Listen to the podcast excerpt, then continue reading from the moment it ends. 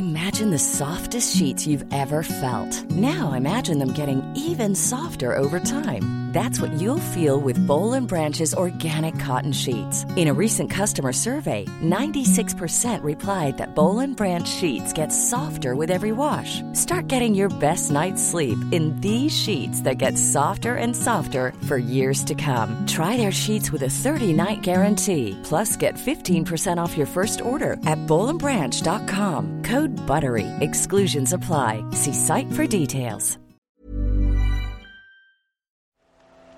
The Telegraph. The Telegraph. Podcasts. You don't get settings much more British or historic than the Travellers Club. This gentleman's club on London's Pall Mall is more than 200 years old. It was established after Napoleon was defeated at Waterloo as a place for diplomats to gather, gossip, and keep the peace. Prime ministers and foreign secretaries are on the list of past members. His Royal Highness Prince Philip, the Queen's husband, is the patron. It was also, in the autumn of 2016, at the epicentre of one of the most sensitive FBI investigations in modern American history. George Papadopoulos, a campaign advisor to Donald Trump, had been called to meet an American academic to discuss writing a policy paper. The request seemed innocuous enough. Yet after the gin and tonics were poured, his host started zoning in on a single, unrelated topic Russia. Just open ended questions. Trump and you are involved in a conspiracy, right? You are helping Trump in a conspiracy, right? I mean, it was him asking questions and me sitting there befuddled. The grilling was unremitting and uncomfortable. Probably 15, 20 minutes. I mean, it was a long, it was just, you're panicking almost, you know, because you're either, your, what's the word? Your, not your intuition, but your reptile brain or whatever it's called, you know, your survival mechanism kicks in at that point because you understand you're in danger in a particular situation. I felt in danger at that moment, not physical danger, of course, but I felt that this person was trying to cause some harm the man doing the questioning was Stefan Halper. He was a professor, a foreign policy expert based at Cambridge University. But that day, he was something else as well an FBI informant. Every single word was being secretly recorded. The meeting was a sting. I'm Ben Riley Smith the Telegraph's US editor, and this is Crossfire. Episode 4 The Don.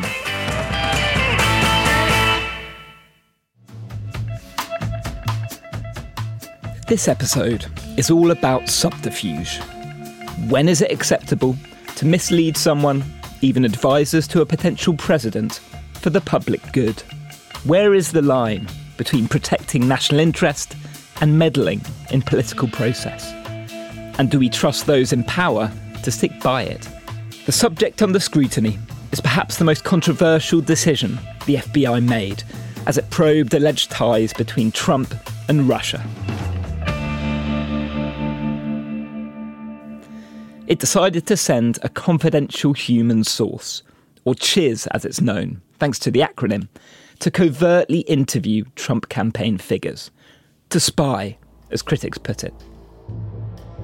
The man selected was Stefan Halper.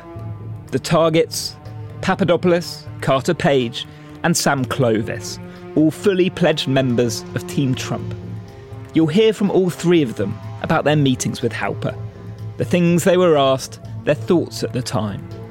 Throughout, I want you to consider a single question, a question that's gripped and divided Washington. Was what Halper and the FBI did justifiable? I've come to Magdalene College in Cambridge. This is where Stefan Halper was based after he turned from the US government towards academia. It's a lovely old college, dates back to 1428, and the main site is an old red faded brick building that sits by the River Cam. This morning, there are a few dozen punts opposite, and the employees are just getting them ready for the morning tourist rush, putting out cushions and rugs. It was here that Halper was based, working at the Department of Politics and International Studies. He became a fixture on the Cambridge academic scene, writing papers, giving lectures, and attending seminars. But what his colleagues didn't know was during that summer of 2016, he also allegedly was working for someone else, the FBI. And I want to say this to the television audience I made my mistakes. Halper's road to Cambridge can be traced all the way back to the White House, and more specifically to Richard Nixon. Service. I've earned every cent. And in all of my years of public life, I have never obstructed justice. In 1971, near the end of Nixon's first term, Halper secured a job in the Domestic Council, sort of internal policy think tank. He would stay at the White House for the next six years, having a ringside seat for the disintegration of the Nixon presidency, the descent into infamy. Because people have got to know whether or not their president's a crook. Well, I'm not a crook. I've earned everything I've got. Imagine what it must have been like, aged in your 20s, watching the Watergate scandal unfold from the inside. The backlash, the lies, Nixon's resignation, the first ever by a US president. Whatever he saw, Halper wasn't deterred. He would serve in office for three Republican presidents Nixon, Ford, and Reagan before turning to academia. This is a very loquacious and uh, easy to get to know gentleman in the sense that he's very friendly, outward facing, outgoing, and. To understand Halper's background better, I talked to Carol Leonnig, a Washington Post reporter who helped break the story of his involvement in the Trump Russia probe. He has a long history, decades of work for the CIA. He has a lot of contacts with Republicans, and he also has a lot of ties from that life that he's led, a lot of ties to U.S. intelligence and British intelligence. His first wife was the daughter of a former CIA deputy director, uh, Ray Cline, and a lot of Stefan Halper's knowledge about the intelligence services came from his father-in-law and, and getting to know him and getting to know the agency that that spies for the United States on all sorts of foreign officials and foreign government operations to protect our national security.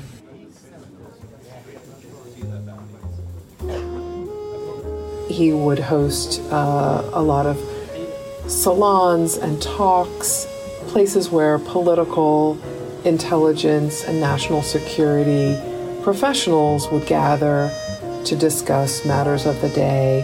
He is a person who could get a lot of information out of people uh, because he is so good at um, chatting them up, I guess is the best way to put it. As it happens, I actually had my own brush by with Halper. It came around 10 years ago when he was at Cambridge University. I was studying history there.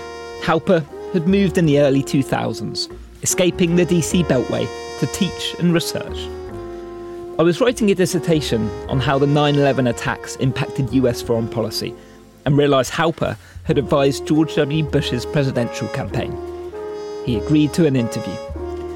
To be honest, I don't remember much about the content of the chat. We never met face to face, talking on the phone for around half an hour. But I do roughly recall his manner.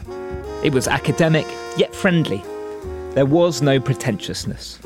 I seem to remember liking him. Halper's recruitment to the FBI for its Russia probe was swift and circumstantial. He'd worked as a CHIS years earlier, but had fallen out of favour with the Bureau. In August 2016, with an investigation into Trump campaign connections to Russia up and running, the FBI reached out again. During a meeting, Halper mentioned in passing he had met Carter Page, one of the men the FBI were looking at. He was also acquainted with other Trump figures in the crosshairs. Within days, Halper was hired. The brief was simple approach the Trump advisors and subtly ask about Russian links. First up, Carter Page. Page, it's fair to say, is wary of journalists. But he agreed to chat twice with me once in Washington and once in London. It was in London he talked about Halper. Page's story could fill a book on its own, to be honest, and we don't have time to unpack all the strands. So I'll boil it down to four key facts. 1. Page was hired to advise the Trump campaign on foreign policy. He was a political novice and a DC outsider who once lived in Moscow. 2. Page backed a newer, closer relationship with Russia, just like Trump. During the campaign, he gave a controversial speech in Moscow excoriating Obama's foreign policy. 3. Page became a key target of the FBI probe. The Bureau got approval for wiretaps, which would later become controversial, and allegations of his ties to Russia featured in Christopher Steele's dossier. And 4. He was ultimately never charged with a crime. I asked Page about when he first met Halper during a conference at Magdalene College, Cambridge, in July 2016.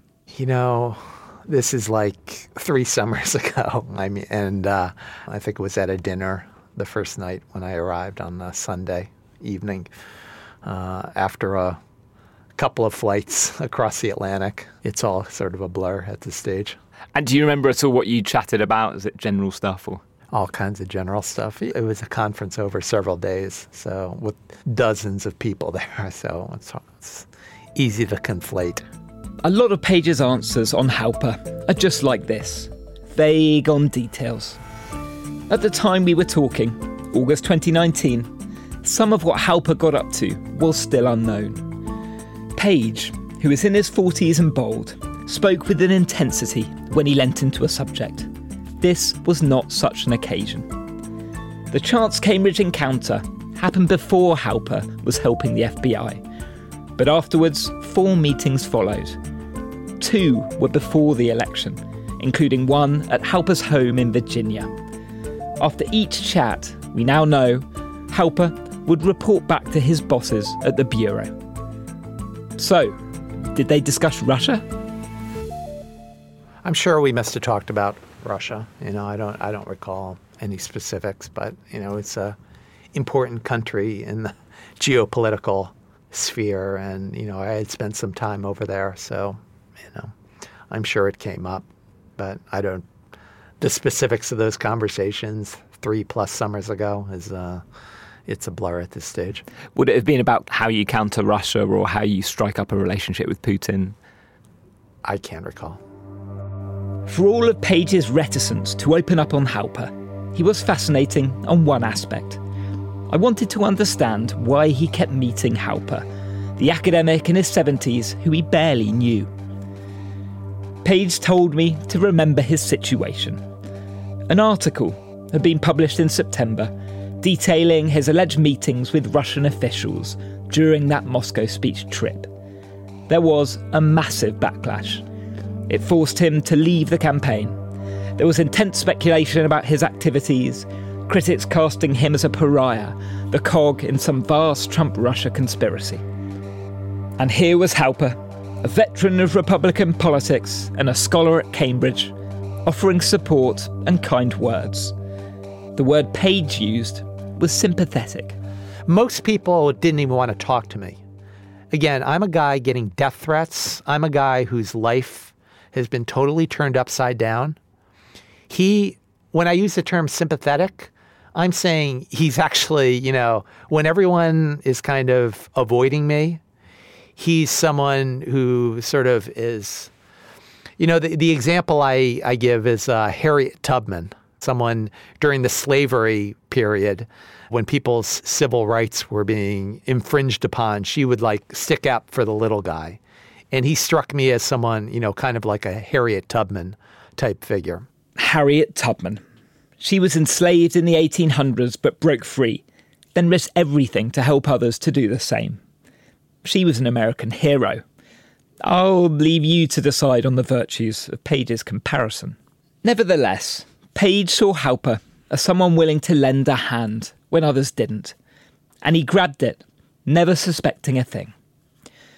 When we talked, much had been reported already about Halper's activities, yet Page repeatedly declined to direct any blame his way.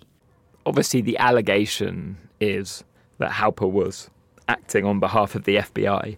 Did you ever have any suspicions that that's what was motivating his interactions with you? Never. Really? So, what do you make of all these claims now that are in the public? We'll see. You know, I follow the opposite of the totally unprofessional activities by Christopher Steele, the DNC consultant, who throws around all kinds of allegations, tries to spread it all over the place. I don't do that. You know, I would like to know the facts. But in your heart of hearts, do you think Halper was a spy? You know, I don't speculate. You know, I, don't. Uh, I don't cast aspersions when you know I don't know the details. So we'll have to wait and see. At the same time as Halper was winning over Carter Page, he was making other approaches, including to Sam Clovis. Clovis was much more senior. His title was National Co Chair of the Trump campaign. That meant being in Washington and trying to keep the bandwagon rolling. He was also older than Page, in his 60s at the time, a portly gentleman with slicked back grey hair and a grey moustache. Clovis was not specifically being investigated by the FBI, as Page was. They talked to him, in part, for context. And lastly, unlike Page, he was spitting mad about how Halper had behaved. Clovis agreed to talk to me over the phone, speaking from a hotel room in April. He described how Halper got in touch, out of the blue, over email, calling himself a scholar practitioner and suggesting they meet. He wanted to offer his expertise to the campaign. He had written uh, several papers in, on China, never a discussion on. The pair eventually sat down in the lobby of the Doubletree Inn, Clovis's hotel on the edge of Washington, on September the 1st, 2016, about two months before the vote. It was the only time they met. And he came in and we uh, discussed his research. It was he just offered up the fact that he was an expert in foreign policy, and I was very cordial. It was like a couple of faculty members meeting in the faculty lounge uh, over a cup of coffee. At any point, did Stefan bring up Russia or ask about Russia? Not at all. Never, not once was Russia ever mentioned. I'm always suspicious. I was always suspicious of of people who came to us in a one-off fashion. Um, he was not referred to me by anybody in the campaign other than Carter. And Carter and I are friends, by the way. I just uh, make that very clear that we're, we developed a, a great friendship during the campaign, and I trusted Carter's judgment, and uh, and I took the meeting based on what Carter had said, and that was the only reason I took the meeting. In Clovis's telling, the conversation was innocuous, but Halper's deception, once it came to light, has left him furious. I don't know who was behind this, but I will tell you this uh, whoever it was, I hope they get punished for it. He believes the FBI's willingness to dupe a senior member of a presidential campaign was reprehensible. What they tried to do was nothing short of attempting uh, to overturn the results of a duly conducted election. And that is despicable, shameful set of uh, events. What do you say to those who argue that Stefan Halper was actually acting like a patriotic American. The FBI had an investigation into Russian links with the Trump campaign. He was sussing it out on their behalf. He was doing something in the public good rather than trying to frame or trap the campaign. That's bull. There was nothing in the public good about trying to overturn an election. That's nonsense. What kind of guidance and what kind of thinking is that? To think that what to come in and try to create a criminal enterprise criminal activity on the part of us. If there was a problem, why didn't they approach the campaign to start with to tell us that they thought that the Russians were trying to approach us? They didn't do that. So it tells me that they had the motivation was there all along was to try to create circumstances that would allow them to entrap the campaign and to bring people into that and to put us in a circumstance where they could rise up to the point of, of taking down a duly elected president. As it happens, we know some of what Clovis told Halper, and what Carter Page said too. Why? Because Halper was recording every word. Just before last Christmas, a mammoth report dropped from the FBI's Inspector General, a kind of internal watchdog, looking at how the Trump Russia probe was handled. In it was 20 pages revealing how Source 2 was used. Halper is never named, but the biographic info and specific details on meetings make clear it's him. Parts of the transcripts made from key conversations are even quoted in the Inspector General's report. Clovis, it seems, was right. He hadn't said anything controversial. As one case agent put it, the conversation wasn't germane to any of the investigative activity. Page's comments were of more interest. When prompted, he discussed the possibility of an October surprise, a sudden revelation the month before the election. He talked about setting up a think tank, which the Russians could fund, and mused about future email dumps from WikiLeaks. I really can't stress enough how bizarre it is. Reading quotes from a conversation someone thought was private with a man secretly recording it all. The FBI ultimately didn't intervene after the early Page and Clovis meetings. However, they had a third target and a much more elaborate plan in mind. Well, I'm sitting in the Travellers Club, one of London's grand gentlemen's clubs just off Pall Mall. It's as grand as you'd expect plush red carpets, brown leather sofas, some vast oil paintings of various aristos hanging from the wall. And it was here one night in 2016 that George Papadopoulos and Stefan Halper met to have a drink. Up to that point, Papadopoulos had thought their relationship was purely a business one. But during that evening, the discussion they had begun to make him suspicious. So, sometime in September of 2016, I'm in New York and I get an email from Stefan Halper. This is the first time George Papadopoulos had ever heard from Halper. Hi, I'm a Cambridge professor. I know you're a recognized expert on energy in the Mediterranean. And I want to pay you some money and I want to get to know you and I want you to come write a report for me and I want to bring you to London. I said, okay, let me see who this person is. I've never heard of him in my life. I Google him like anybody could Google him right now, and you'll see he worked for four US presidents, around 73 years old, morbidly obese guy, like a armchair strategist type. I mean, I said, yeah, okay, maybe this will help me with Trump, actually. That's what my initial impression was like, hey, you know, this guy looks big time and he wants to meet with me, and uh, I'll go and see him and see what it's all about. So that's how he reached out.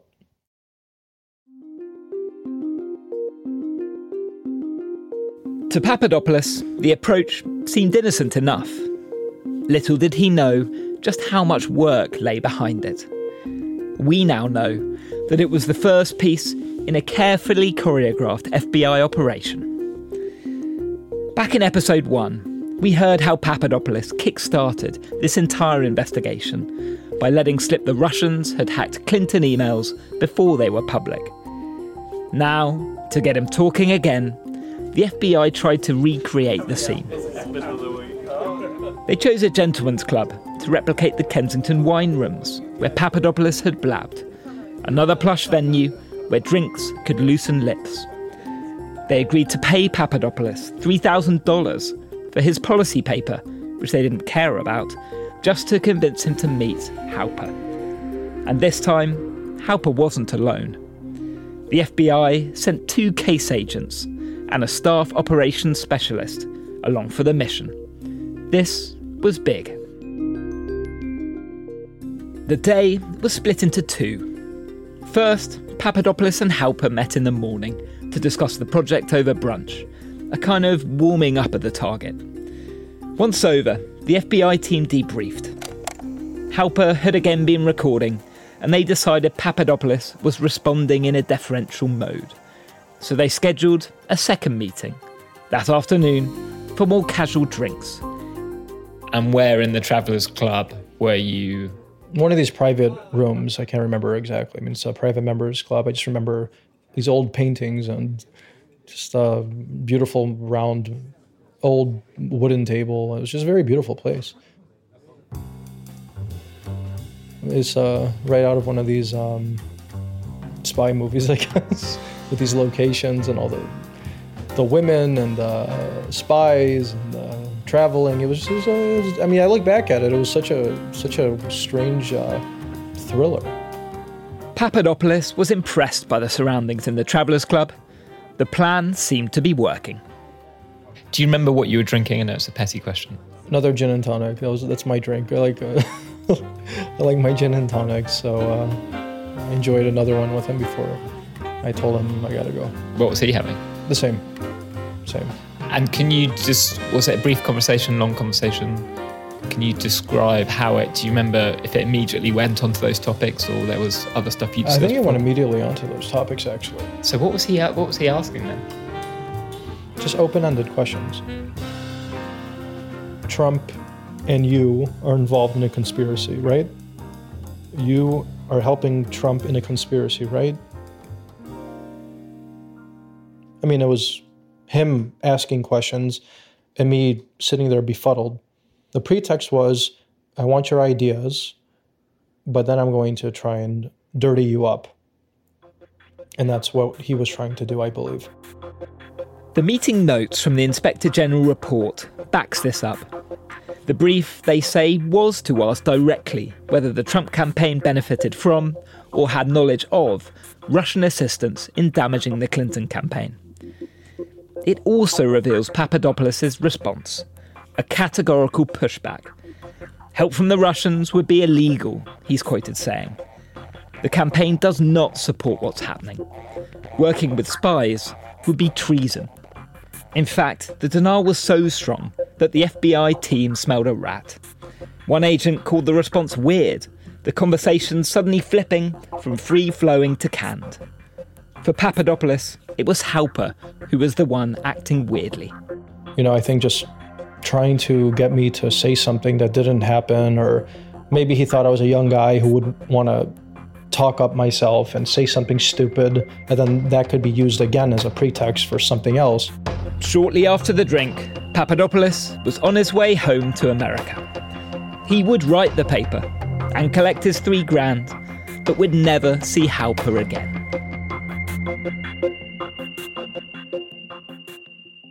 One man's voice in this entire story is, of course, missing Halper. He's not spoken publicly since being outed in the papers. I reached out repeatedly in the hope he might agree to talk, but it was always a no. Officially, Halper's never been named by the FBI as a source in the probe, but nor has there ever been a denial from the Bureau or Halper himself. Donald Trump's view of how Halper acted is clear. A lot of people are saying they had spies in my campaign. If they had spies in my campaign, that would be a disgrace to this country.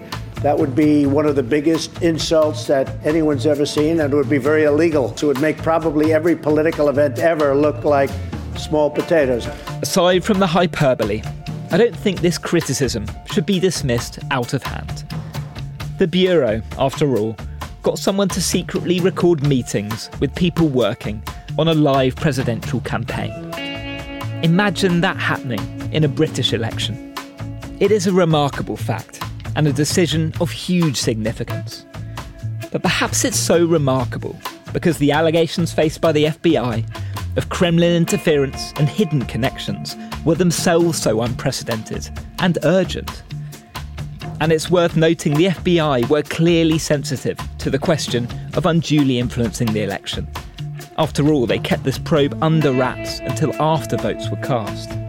Most people I approached who knew Halper were wary of talking, fearing becoming wrapped up in the legal and political fallout from the probe. But one British friend, familiar with what happened, mounted a defence.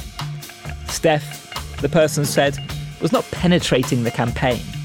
What he did was bread and butter stuff. The FBI had a counterintelligence investigation. They knew Halper, they asked him for help, and he obliged.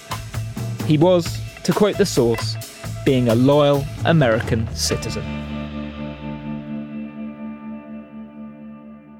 Which side is right? If you back what Halper did, how would you feel if the FBI started investigating another candidate in secret on the eve of an election? Or if you think he betrayed his country, how serious do allegations have to be before the law can investigate a presidential campaign? In today's Washington, loyalty, like beauty, is in the eye of the beholder. Thanks so much for listening. We'll be back next week with another episode of Crossfire from The Telegraph. Subscribe to this feed to make sure you don't miss it. And in the meantime, you can read more about this story, including details that we just couldn't fit in, at telegraph.co.uk forward slash crossfire.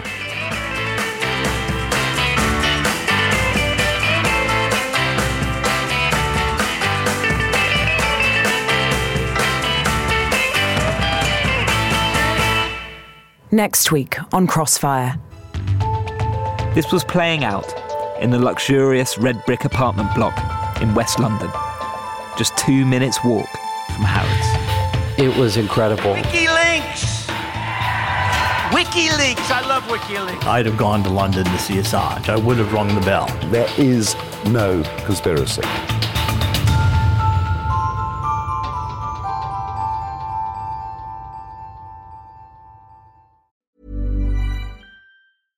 Imagine the softest sheets you've ever felt. Now imagine them getting even softer over time. That's what you'll feel with Boll and Branch's organic cotton sheets. In a recent customer survey, 96% replied that Boll and Branch sheets get softer with every wash. Start getting your best night's sleep in these sheets that get softer and softer for years to come. Try their sheets with a 30-night guarantee. Plus, get 15% off your first order at bollandbranch.com. Code BUTTERY. Exclusions apply. See site for details.